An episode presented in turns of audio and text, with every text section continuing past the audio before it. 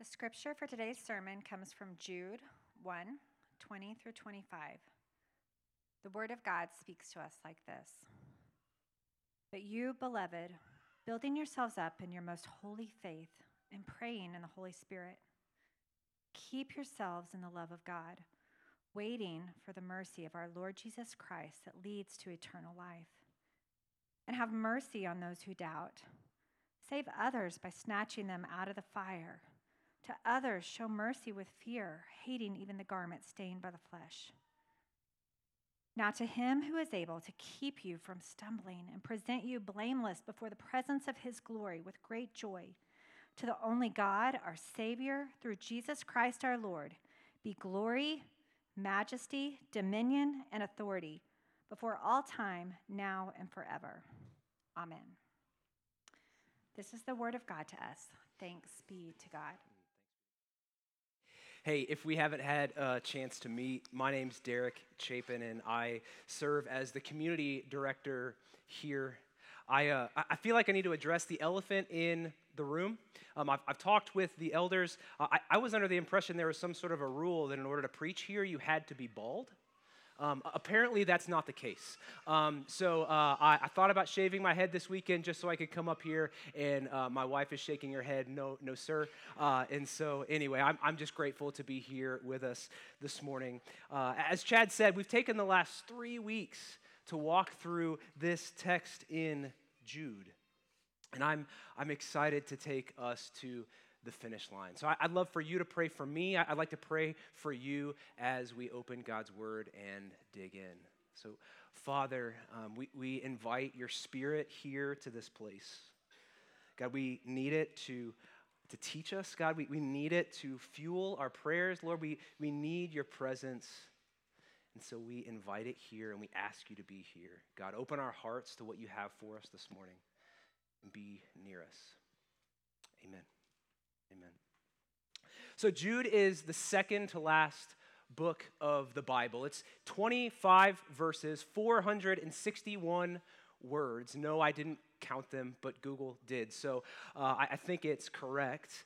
And over the last several weeks, I've just been struck at some of the content here. Our guy Jude was able to pack so much into 25 verses. Some of it feels predictable, but much of it feels almost bizarre or surprising. Let, let, me explain. First of all, um, he, he writes to this group of people who he calls beloved. He calls them beloved uh, often. So he loves them enough to call them beloved, but he doesn't love them enough to name them. So we don't actually know who this book was written to. Secondly, Jude clearly states in verse 3 that his intent was to sit down and write a book, uh, or write a, a letter uh, about common salvation, so celebrating the gospel. And then at some point, uh, at, at, some point, he was compelled to change gears and talk about the much, much less friendly topic of contending for the faith. I, I think it's fascinating that, that one of the authors of the Bible would pull back the curtain and tell us both what his intent was, um, but then also what the final uh, product was.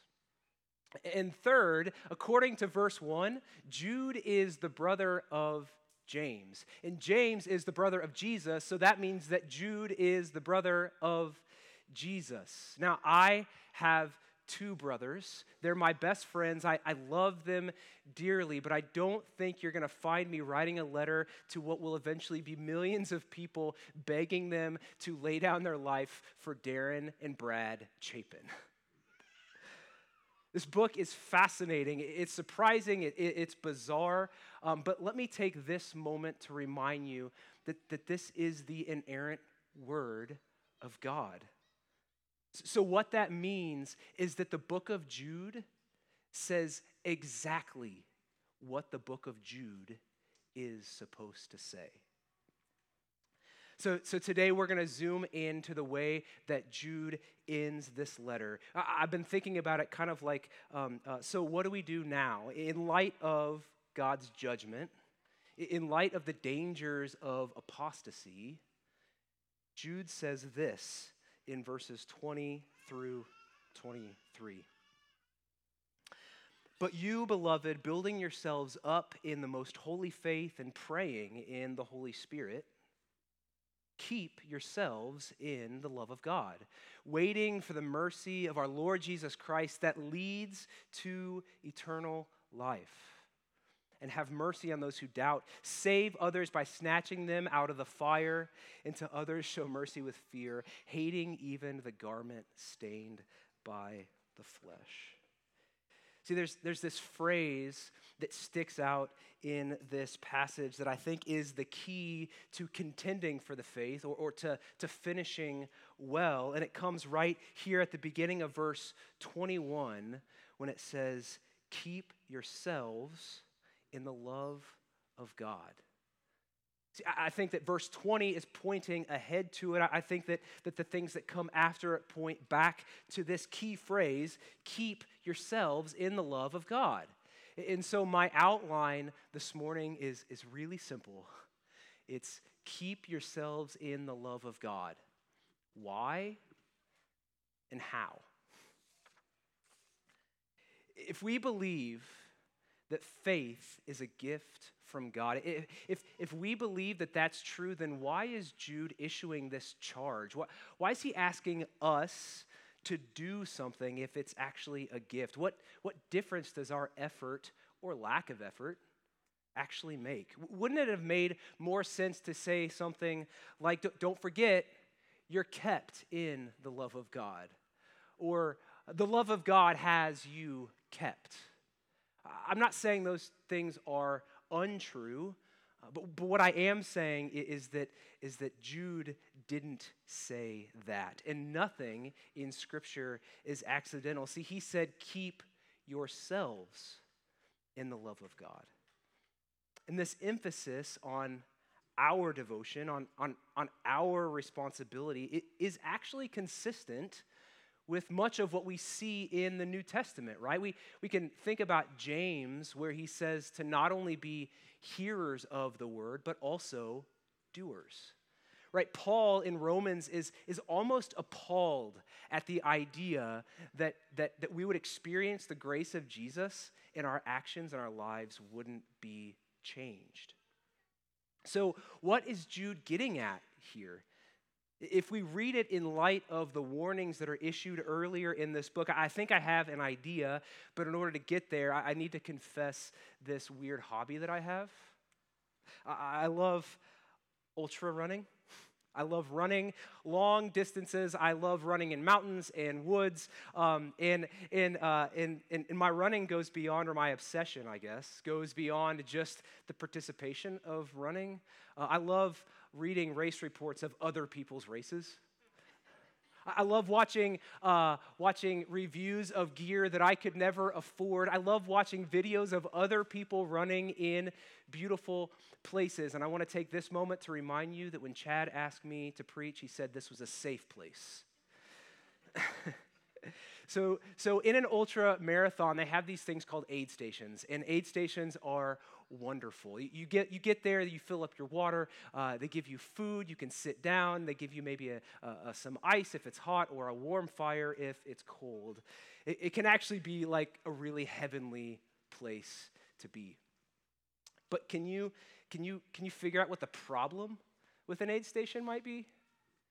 See, see, runners, runners uh, come up to the aid station and, and in, in their desire to have all of their pain relieved, they, they sit down and, and, and they, they, they have their pain relieved, and all of a sudden they never go back out on the trail. Right? They, they, they lose sight of the finish line because of what they're experiencing in this moment of comfort or pleasure. Right? They made this one decision and then they get eliminated from the competition. Do you see where I'm going with this? See, I, I think that Jude calls us to keep ourselves in the love of God because he knew that we would be easily distracted. As we progress through this life, we're, we're going to see off ramps or, or aid stations. And those aid stations or off ramps are going to promise to relieve our immediate pain. They're, going to promise to quench our thirst, to give us a place to sit, and, and maybe even give us what we think we want. But inevitably, they're going to distract us and keep us from finishing well. Let me, let me put this on the ground for you. Imagine that you have had a really long, hard day at work, and your kids are sleeping, and your spouse is sleeping. Man, you've earned it. It's time for you to get your phone out and, and just get lost in the internet for the next 30 minutes. Right? Maybe that ends up on, um, on websites that you don't want to be on, but maybe it's just like numbing out on BuzzFeed, right? What, what about this one? I, I've been, I've been so generous for so many years. I've been giving things away, and, and man, I'm, I'm, I'm, I'm ready to get mine, right? And, I, and I'm pretty sure that everyone cuts corners around tax season. I, am I'm, I'm sure that um, I deserve to be able to buy that new truck or whatever that might be. How about this example? Um, this one feels particularly pointed uh, when I think about it in my own life. My, my family is out of town, and I've got a great bottle of bourbon sitting in my cabinet. And, and I've had a hard week. I've worked really hard. I'm not planning on driving anywhere tonight. I'm, I'm not actually even going to see anybody else tonight. So if my, if my two finger glass of bourbon turns into half a bottle, what does it actually matter? Right? It, it, it's fine. I, I, I deserve that. I've worked hard today, right? These are the off ramps that we can take. I could keep going, but I think you get it, right? We will chase our pleasure, our comfort. We'll even chase numbness to, to help alleviate the felt pain of this world. See, there's, there's nothing wrong with the internet. There's nothing wrong with money. And, and bourbon is delicious, but guess what? There's nothing wrong with aid stations either. They were actually created to help you, but they take your focus away from finishing the race. See, I think that Jude asks us to keep ourselves in the love of God because the world is constantly asking us begging us to give ourselves to the love of our flesh. Jude calls us to contend because he knew that we would be easily distracted, and distracted living can be disastrous. When we're distracted, we, we can't notice the camouflage dangers all around our day to day life, right? Jude, Jude talks about this earlier in the book when he, he talks about hidden reefs at our love feast that, that want to want to shipwreck us. Right? He, talks about, he talks about these clouds uh, that look promising and they look like they're full of rain, and yet there's no water there, there's no life there. They just distract. And see, when we put our hope in anything other than Jesus, then we will not finish the race. We are disqualified, transformed from runners into quitters, because our God is entirely holy. He's the author of all that's good and righteous and pure, and He doesn't settle for anything other than His holy standard. All of us our only hope is found in Jesus, and it's through him that we are able to keep ourselves in the love of God. But Jude doesn't just simply tell us why we need to keep ourselves in the love of God, he actually explains how. This is where Jude, I think, gets really practical. And I, have been thinking about this, um, this list as kind of like a, a list of best practices for the life of faith. Read again with me verses 20 and 21. it says this But you, beloved, building yourselves up in the most holy faith, and praying in the Holy Spirit keep yourselves in the love of God,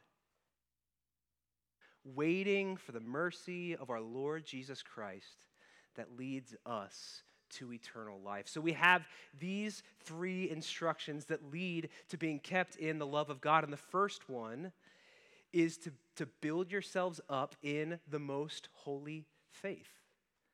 I think the most important word that we find in this phrase is the word build. See, I, I, think that Jude is, is, is pointing to, to process. He's, he's pointing to architecture. He's, he's talking about what it looks like to, to, to erect a structure.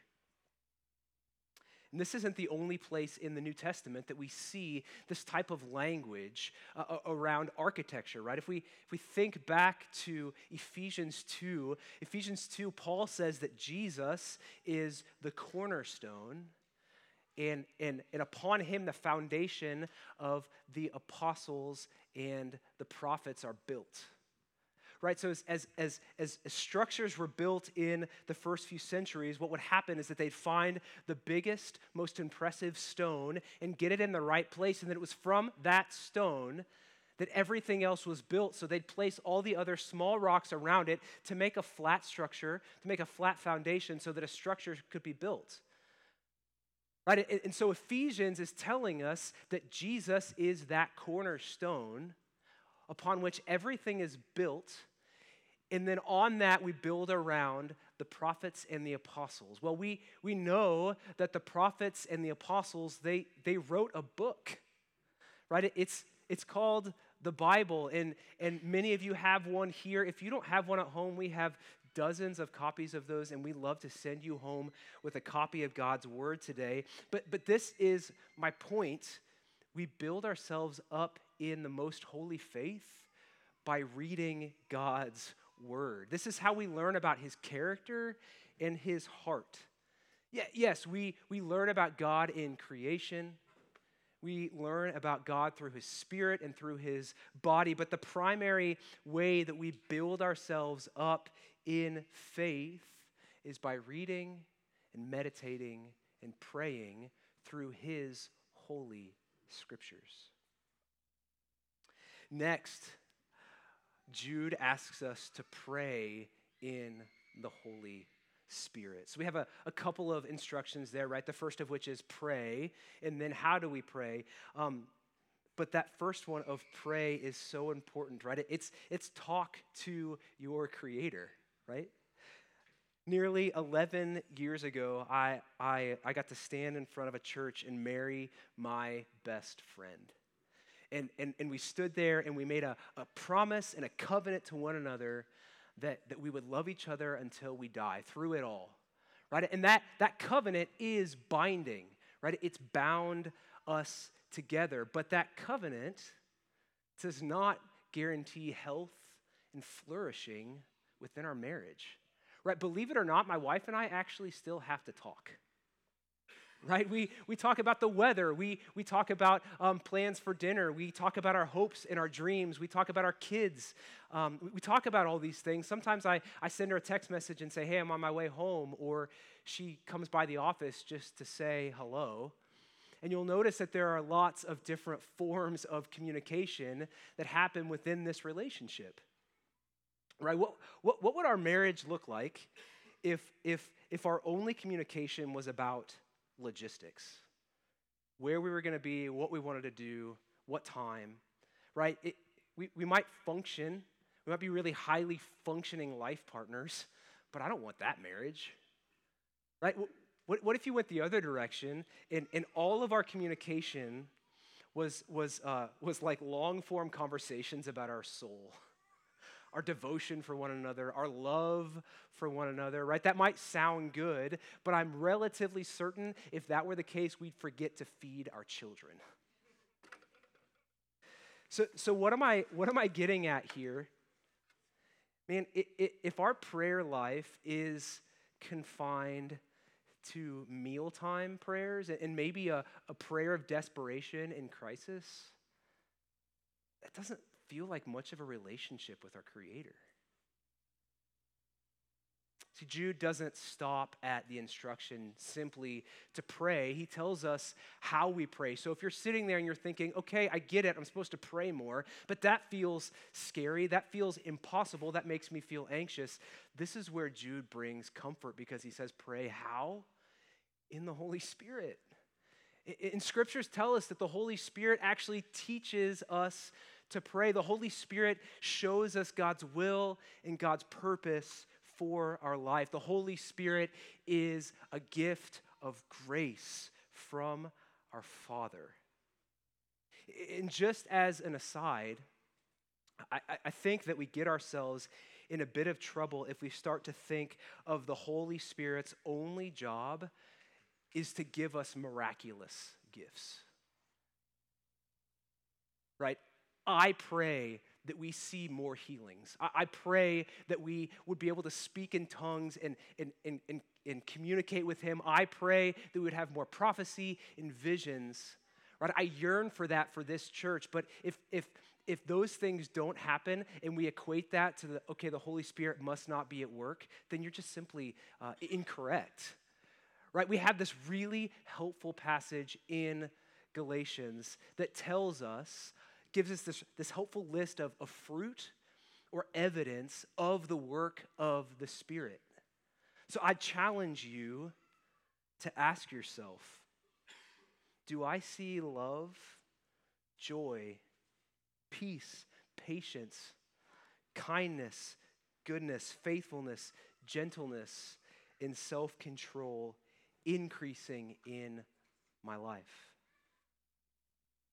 Again, I, I, pray that we would see more miraculous gifts and signs in this church, but I also pray that we would all see more evidence of the Spirit in our lives.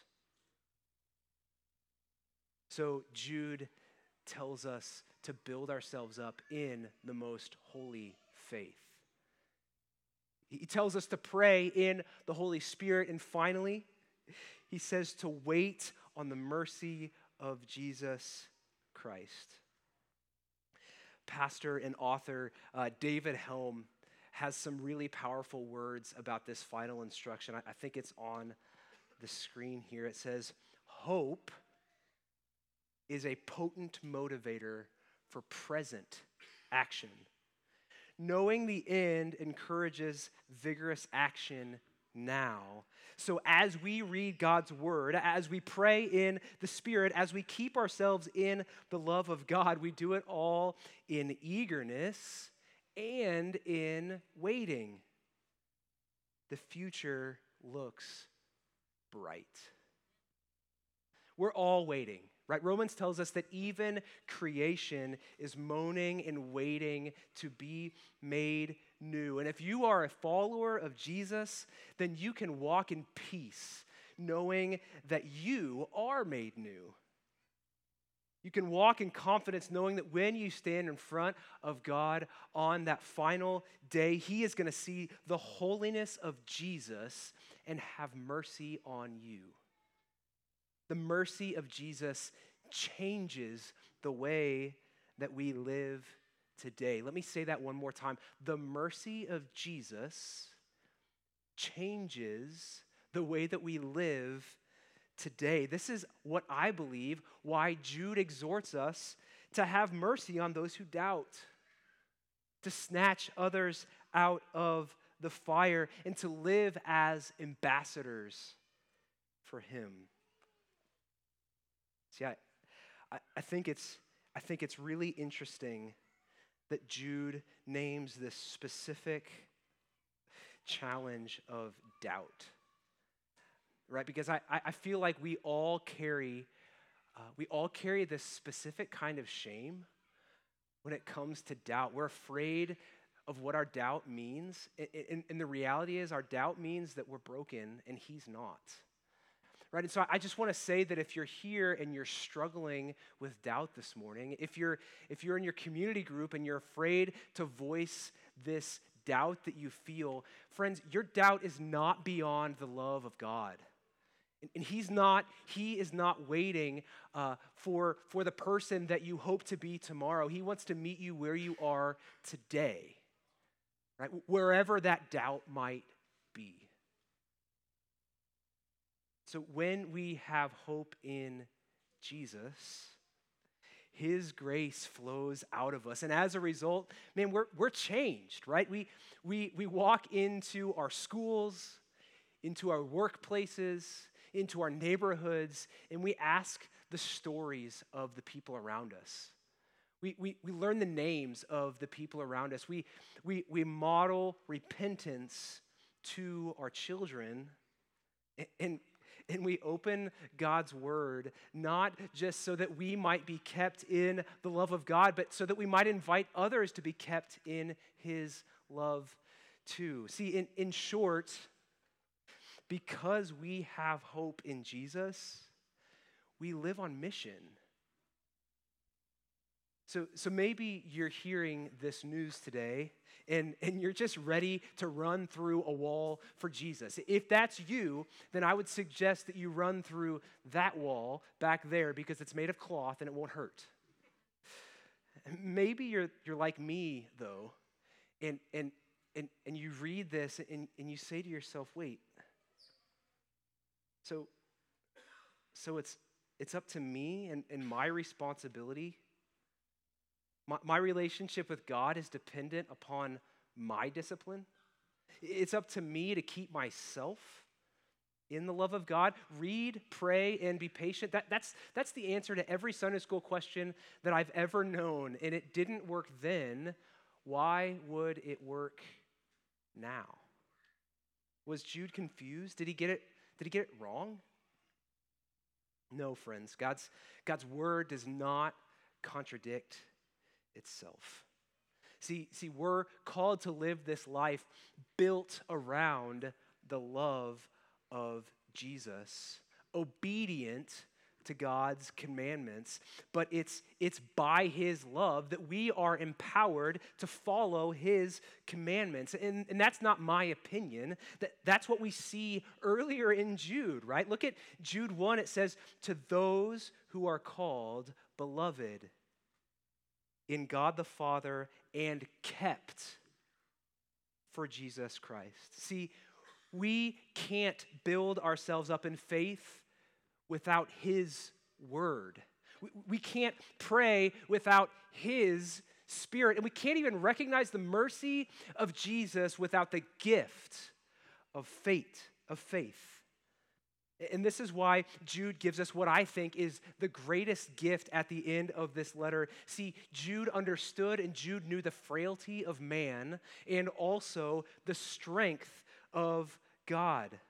Jude shows us the heart of the Father with his words in verses 24 and 25. It says this Now to him who is able. I feel like I could stop there and preach a whole sermon on that line. Now to him who is able to what? Keep you from stumbling and present you blameless before the presence of his glory with great joy. To the only God, our Savior, through Jesus Christ, our Lord, be glory, majesty, dominion, and authority before all time and forevermore. Amen. See, we see it all in this blessing. He, he, reminds us that it's God who is able to keep us from stumbling. His grip is strong on us. He has made us blameless. If you're a follower of Jesus, think with me not about, uh, about if, but when we get to stand in front of our Creator God in all glory, and He will look on us and see us as blameless and spotless and righteous and faithful. That's true. That's true. Now, to him who is able to keep you from stumbling and to present you blameless before the presence of his glory with great joy. So, so Jude, the brother of Jesus, wrote us this 25 verse, 461 word letter near the end of the Bible. And I would contend that he wrote it to us to show us the heart of God.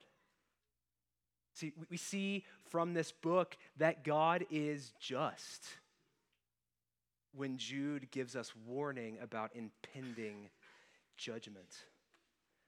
We see from this book that God is holy because he, he doesn't capitulate to our standard, but he actually leads us to the way to meet his standard.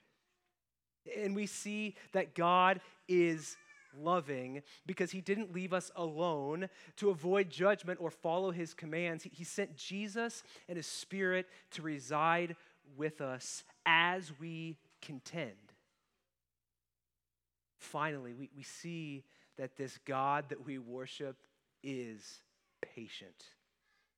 He gives us warning after warning, grace after grace, so that we might be united with Him through Jesus. See, the, the world is begging us to give ourselves over to the love of the flesh. But Jude challenges us to keep ourselves in the love of God. So as as we close, I would love to read this promise from Psalm 121 that reminds us of who this God that we worship is. It says, it says, the Lord will keep you from all evil. He will keep your life. The Lord will keep your going out and your coming in from this time forth and forevermore. You pray with me?